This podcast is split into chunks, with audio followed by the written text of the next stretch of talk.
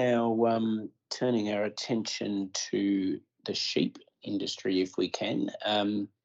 It's going to be an interesting spring, I think, with a few sheep backed up in the paddock at good weight, looking to get through the system. What are we going to see in the next few months? Well, the next few months, Mark, always interesting for everyone in the sheep industry. Sheep, to a degree, work far more to almost a predictable cycle than cattle do, with spring lambs coming onto the market as well. So recently we have seen that decline in sheep prices, and it has been a pretty stark decline as well. We've seen prices come down to some of their lowest points since about 2018. That's one way of looking at it. But when we look for some of the reasons in this, they're not overly unsurprising. And to a degree, sheep prices often dip every year around this point. We've got the end of last year's lambs finally coming to market before the spring lambs hit the market. We had a lot of farmers keeping a lot of lambs on last year to make the most of the grass and restock, and they're now selling those. There has been that downturn in processing capacity, as Maddy talked about, with the cattle side of things. So that has held some back a bit. And also at this time of year, particularly in the south once again, because some of the pastures could be straining a bit through winter before the spring weather comes, we see a number of producers offloading sheep to make the most of the pastures carrying capacity before they start to grow again. So prices are down, but not really anything to worry about, and forecast to go up again in the near future. What are we seeing overall in terms of the sheep flock before we look at wool as well?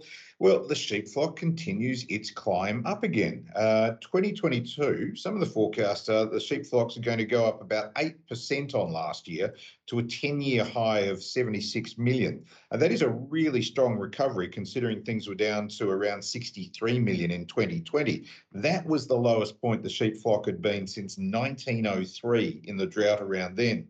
And the outlook going forward is even stronger. Some forecasters are saying that in 2023, going forward again, we could be seeing the Australian sheep flock knocking on the door of 80 million, high 70 millions to 80 million, which would be its highest point since 2007. We're seeing a strong outlook for lamb production. We're seeing a strong outlook for mutton production as well. So they all continue to be very good signs for the industry going forward. That export demand for meat remains there, and the domestic demand continues to remain strong. So some dip in prices, outlook looking pretty good at the moment too.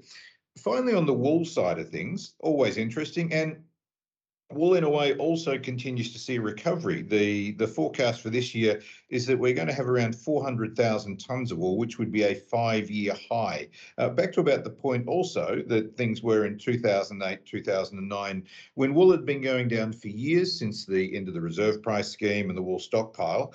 And so wool, yes, gradually showing recovery after those challenging times over the year, and things looking good. As far as an export goes, wool exports are forecast to be worth about $3.5 billion to Australia. Quite impressive growth on the $2.5 billion they were in 2020, 2021.